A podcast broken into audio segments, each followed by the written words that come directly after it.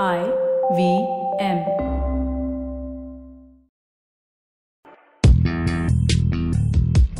पैसा वैसा विद अनुपम गुप्ता में आपका स्वागत है।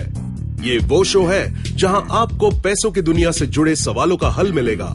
कहाँ पैसे बचाएँ, कहाँ लगाएँ, कहाँ कमाएँ, बस सवाल पूछिए और जवाब पाइए। अनुपम ये रहा आपके लिए सवाल।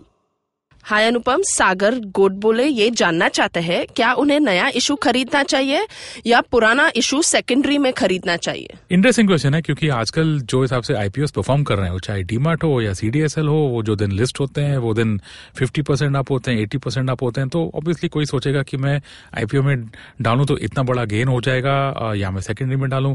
दोनों में फंडामेंटल डिफरेंस है।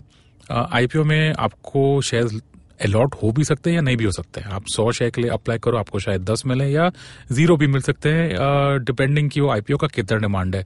ये जो इश्यूज़ हुए थे डीमैट और सीडीएसएल इनका डिमांड बहुत ज़्यादा था तो काफ़ी लोग को स्टॉक्स मिले भी नहीं अलॉट भी नहीं हुए। तो वो आपको, वो एक वो एक फ़र्क है।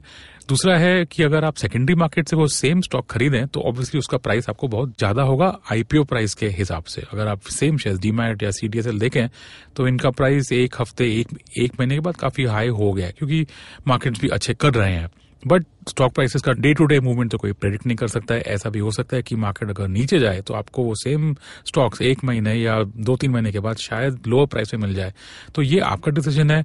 आईपीओ में आपको अलॉटमेंट मिले या नहीं मिले लोअर प्राइस पे, उसका कंट्रोल आपके पास नहीं है। सेकेंडरी मार्केट में आपको अपनी क्वांटिटी मिल सकती है, लेकिन उसके प्राइस पे आपका कंट्रोल नहीं है। आप अपने हिसाब से इसका डिसीज़न ले सकते हैं। पैसा वैसा सुनने के लिए शुक्रिया।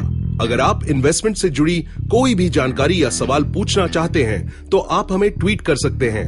हमारा ट्विटर हैंडल है एट आई वी या आप हमें ईमेल भी कर सकते हैं, पैसा वैसा एट इंडसवॉक्स डॉट कॉम पर। इस शो पर बताई गई चीज़ों को फाइनेंशियल एडवाइस के तौर पे मत लीजिए। ये सिर्फ़ और सिर्फ़ आपकी जानकारी के लिए है। अपने पैसों का निवेश करने से पहले कृपया किसी फाइनेंशियल एडवाइजर की राय ज़रूर लें।